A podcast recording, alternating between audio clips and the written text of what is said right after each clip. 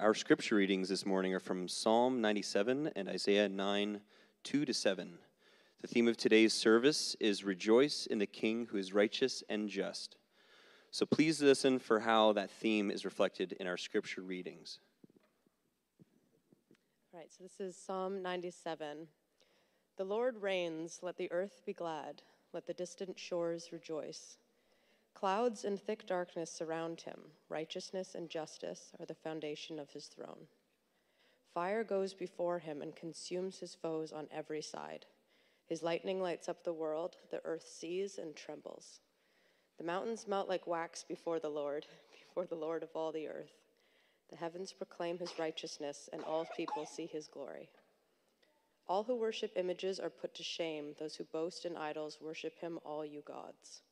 Zion hears and rejoices, and the villages of Judah are glad because your judgments, Lord.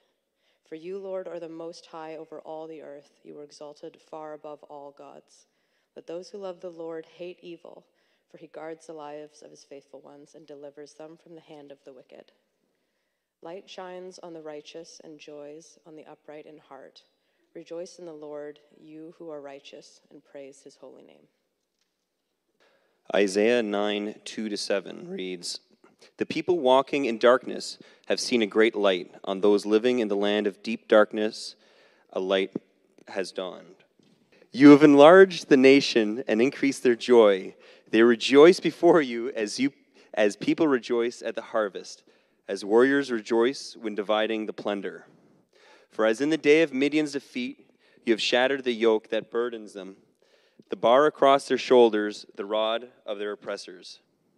Every warrior's boot used in battle and every garment rolled in blood will be destined for burning, will be fuel for the fire. For to us a child is born, to us a son is given, and the government will be on his shoulders, and he will be called Wonderful Counselor, Mighty God, Everlasting Father, Prince of Peace. Of the greatness of his government and peace there will be no end.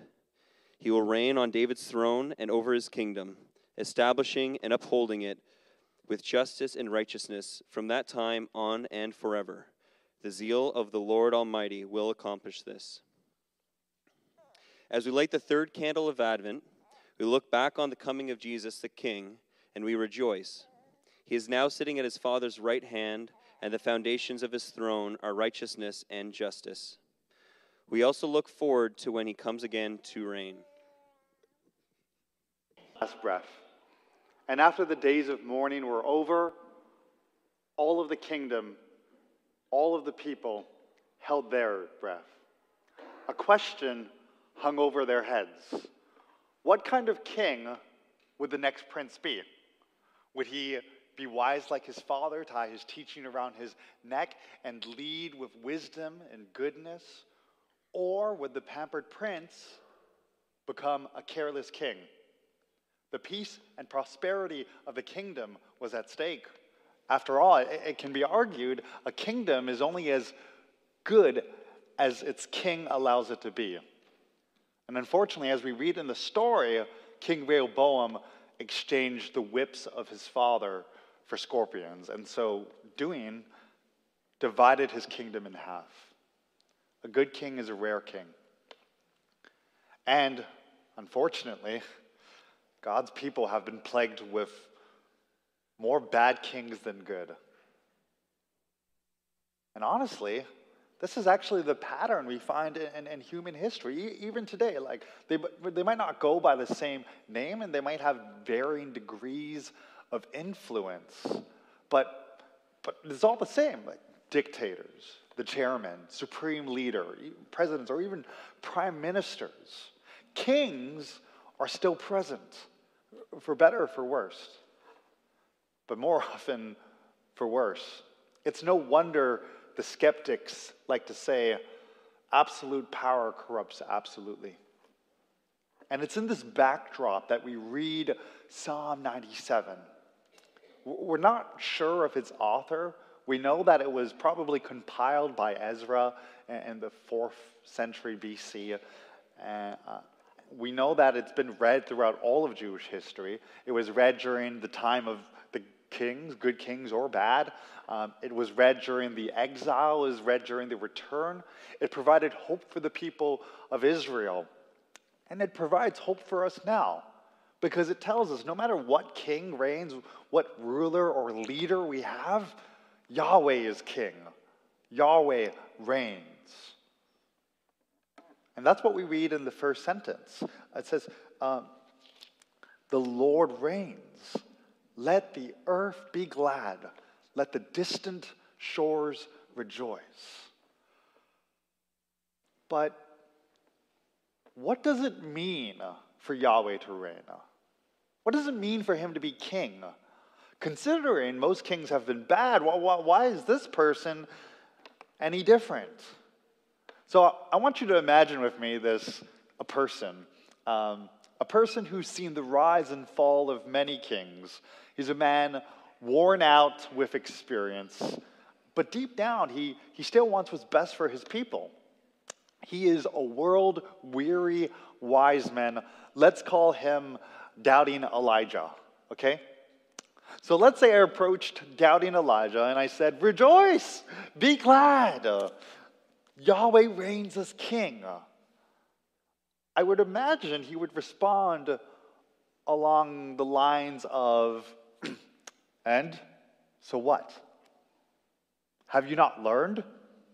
A good king is few and far between. Why should I rejoice?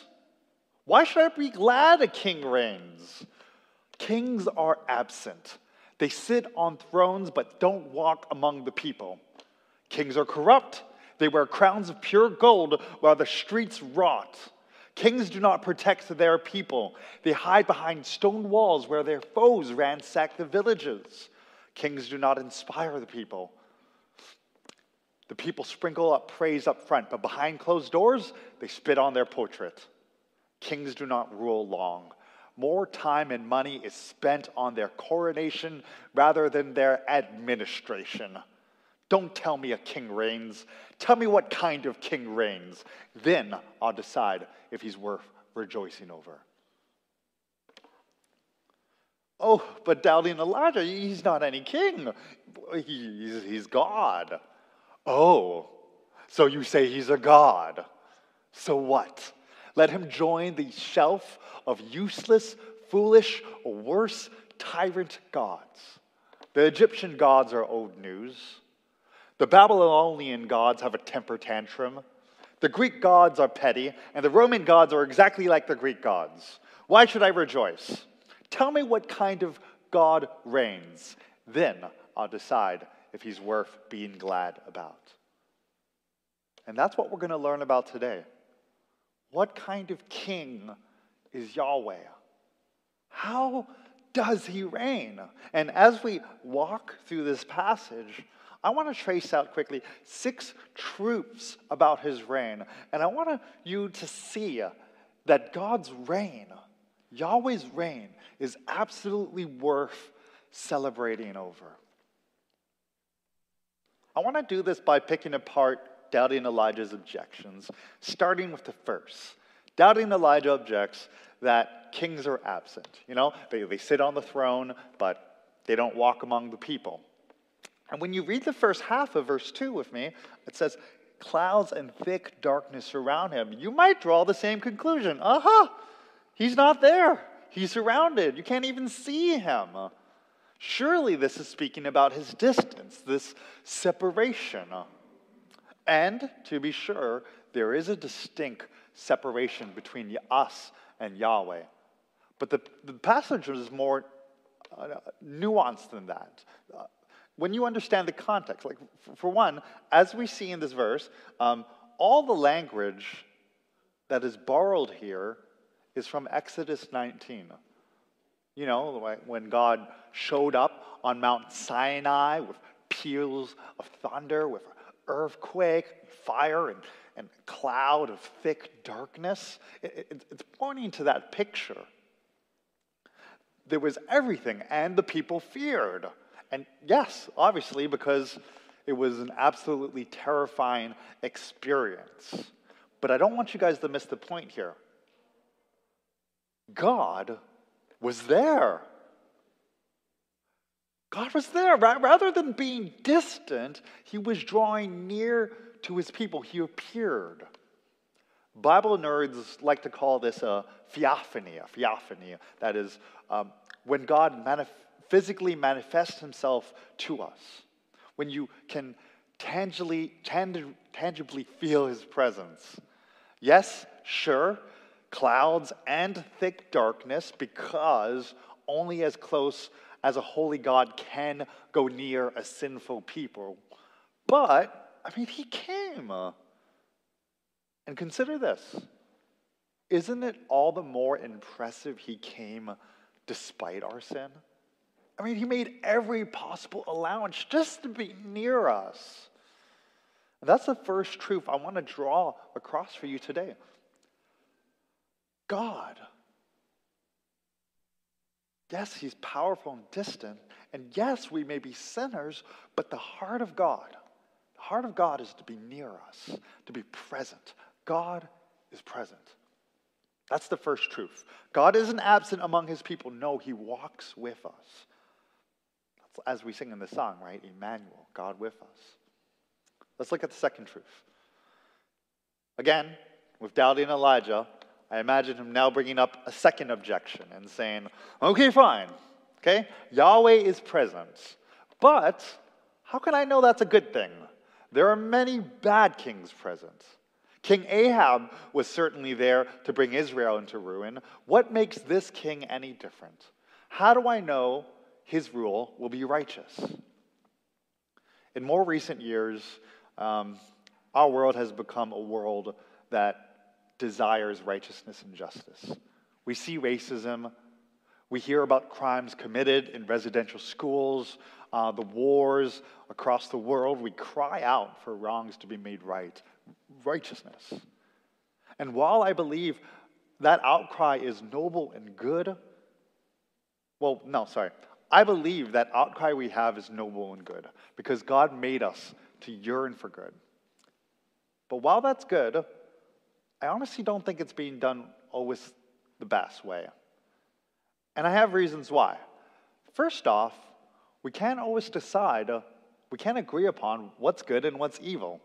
People take up many different banners LGBTQ, residential schools, abortion, Roe versus Wade. To be sure, some of them are truer than others, but others are sincere but misguided.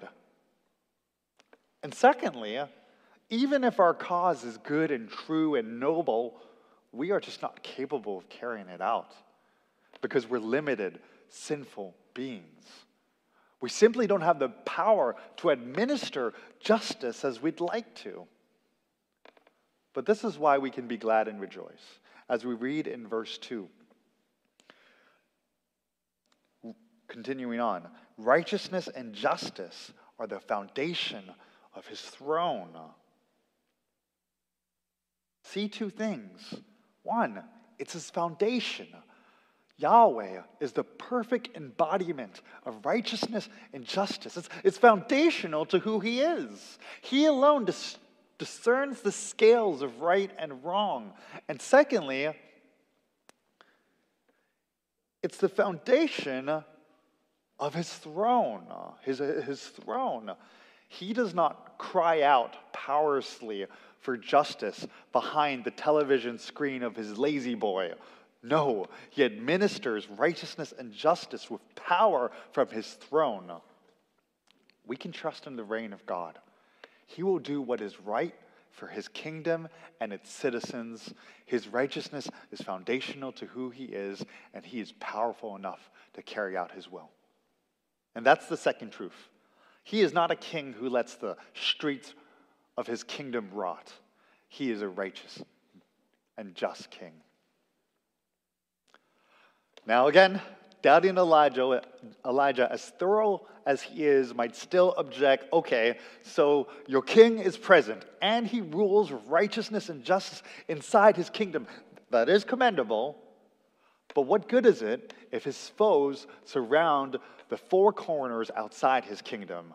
Righteous and just was the reign of King Josiah, but one fatal arrow from, Egypt, from an, an Egyptian archer, and everything that was built upon that moment crumbled.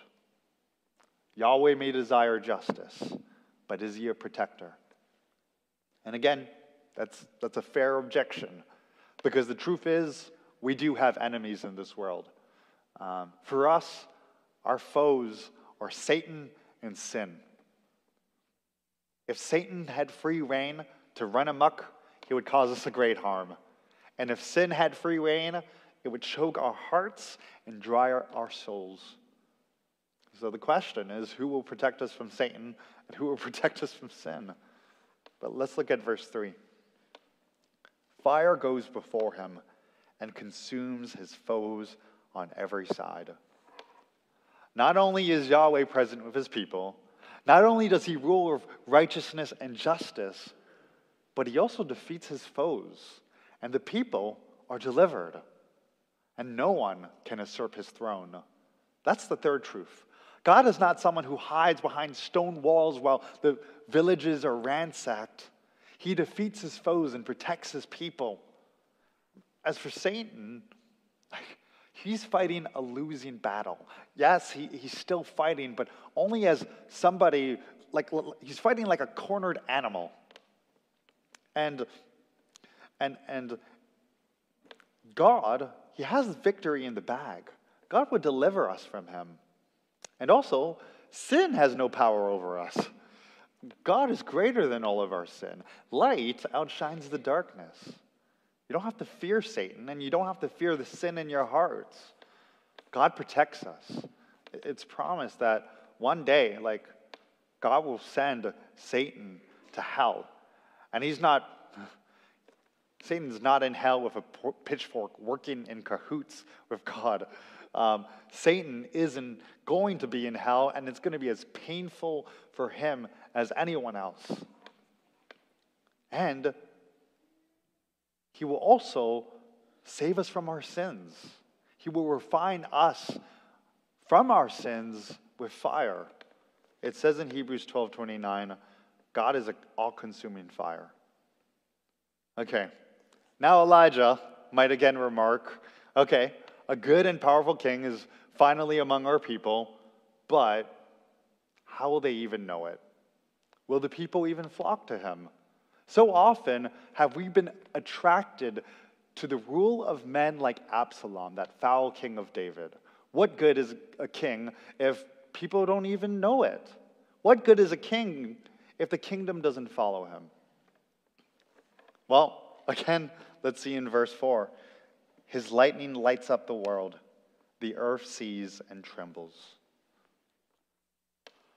You see, God's reign is evident.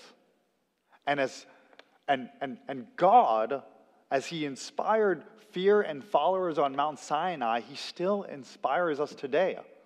You see God, you conclude God from all of creation. Every lightning bolt is administered, every wave of the ocean ordered, every volcanic eruption was commanded. The earth trembles at his presence. It says in Romans chapter 1 verse 20, from since the beginning of creation, God's invisible qualities have been clearly known from what has been made, so that men are without excuse. Deep, don't, deep down, we know that He's real. We know God is there. No one can deny His existence. Only the atheist does. But the atheist, although he's been um, prophesying the end of religion for the past 200 years, atheism remains the minority in this world. Psalm 14, verse 1 says, Only a fool says there's no God. An atheist will tell you two contradictory things one, there is no God, and two, I hate him.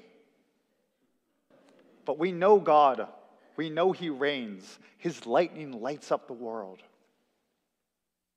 And so, we respond like the rest of created order does, or we should. We should respond with fear and trembling. Proverbs 1 7 says, The fear of the Lord is the beginning of wisdom. Philippians 2:12 says, "Work out your salvation with fear and trembling." That's the fourth truth. God inspires his people. And still, doubting Elijah might object, How wonderful is this king? He's present, he's righteous, he protects, he inspires, but it's just lightning in a bottle. Sadly, there was only one King David, and how short are the reign of kings in the grand scheme of things. But again, we could respond in verse 5 The mountains melt like wax before the Lord, before the Lord of all the earth. What's the meaning of this? Well, mountains are unmovable. You cannot destroy a mountain, um, and it also takes a lot of effort to climb it. Um, life comes and goes, but mountains remain unmoved. But compared to Yahweh's reign, mountains melt like wax candles. That's a crazy picture. Just think like the slow process of erosion, the trickling of water will level a mountain before God's reign is over. God's reign will never be over, it's forever, it's eternal.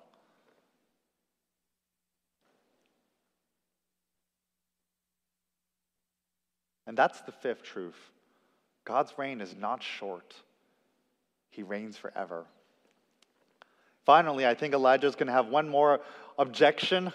He's going to say, okay, so he's a great king, this I see. But is he the true king? King Herod the Great sat on the throne, but there was not a drop of true king's blood in his, in his, in his veins. He was an impostor. How can I know this is the true king? Finally, it says, verse 6 the heavens proclaim his righteousness, and all the people see his glory. From the beginning of creation, God has been the rightful ruler, no one else. All of creation admits this. And one day, all people will see his glory as well. He alone deserves our worship and praise. And all other, as, as we read also in verse 7, all other claims to the throne, all idols, are false. And all these idols one day will be put to shame. Yahweh is king, Yahweh reigns forever. Okay, and finally, I picture doubting Elijah exclaim, That's the king. That's the king. That's who I would bend my heart to. But grant me this one last thing. Show me this king. I want to see him. You tell me of his presence, but let me see past the clouds and thick darkness. I want to see this king with my own eyes. And friends, if, if, if doubting Elijah was actually granted access past the fire and the thunder and the clouds and the thick darkness, you know what he would see? He would see a manger, a baby wrapped in swaddling clothes. Jesus Christ, who is King of kings and Lord of lords. For you see, when Israel witnessed God on the mountain, that was only the first theophany. There would be a second theophany, a greater one, by means of a deep and mysterious riddle. God became like us, He became human. That age old problem, that separation between us and God, the thick darkness and clouds that sep- separated us, that prevented us from seeing him, or, or rather, it, it, it actually, I would say, better still, it protected us from being overwhelmed from his holy presence. It was bypassed by the only way possible God became human. While no human could make anything in God's image, or we would break the second commandment, God was able to make himself in human likeness. This is a, a, a mysterious and great reversal. All along, uh, the human image was the only uh, suitable vessel for God. And it was because God originally made humans in his image. as we read in Genesis. And so Jesus Christ became Emmanuel, God with us. And so now today, Psalm 97 rings truer, the, truer than it ever has been when we, uh, it rings truer than it ever was in the assembly of Israel or when it was recompiled by Ezra the scribe. Jesus is the true king from the line of David. Jesus was present among his people by becoming human and living among us. Jesus taught and lived with righteousness. Jesus delivered us from our enemies by defeating sin on the cross. Jesus reigns forever by rising from the grave and now sits on the throne of heaven forever. Jesus inspires our hearts by giving new hearts to us to follow him forever and ever. And I know those of you who are Christian know this to be true. You know that Jesus is your king. You know that. And Jesus, he is the perfect embodiment of Psalm 97. Jesus is my king. And my question for you guys is Is Jesus your king? Have you bent your heart to Jesus? Have you put your trust in him? Do you rejoice in him? Do you see him and say everything else compared to this world is nothing compared to the surpassing riches of knowing Jesus? And if Jesus is your king, there's three things we should do. One, we should rejoice. Because Christians, there's something unique about us. We have hope. We have a hope that is in, cannot be, uh, cannot be snuffed out. You cannot snuff out our hope because our hope is, is in Christ who reigns forever and defeated all things, all sin. And secondly, because Christ is our king, if Christ is our king, we should fear him. Not like one afraid of like spiders on the ground, but like one who reveres a king, one who gives reference to him. Or, sorry, wrong word, reverence. um, think of it like when you approach any king in this world, you're not going to approach him in your pajamas. You're going to show your, your due respect. There's going to be an awe inspiring moment. How much more for the King of Kings?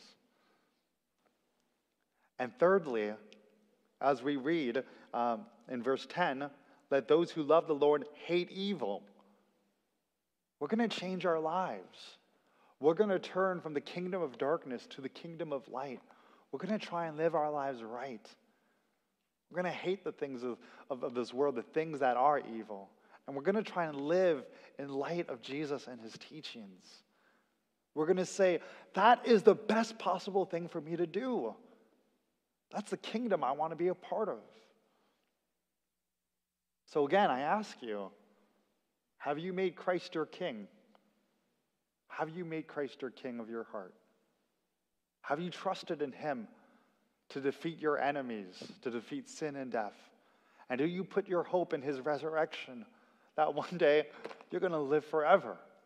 That's the hope of the Christian. It sounds really weird when I say it like that. You're going to live forever, right? But but but think about it this way. He died and then he rose again. If someone rose from the again, if someone rose again and then says, I live forever, you have to be wondering, how is this possible? And he did that, and then he pioneers that path for us. He says, All who trust in me may live again. That's the hope of the Christian. And I hope this Christmas season, it wouldn't simply be about gifts and presents and Santa Claus, but the true meaning of Christmas that you would find would be knowing that Christ Jesus is your King.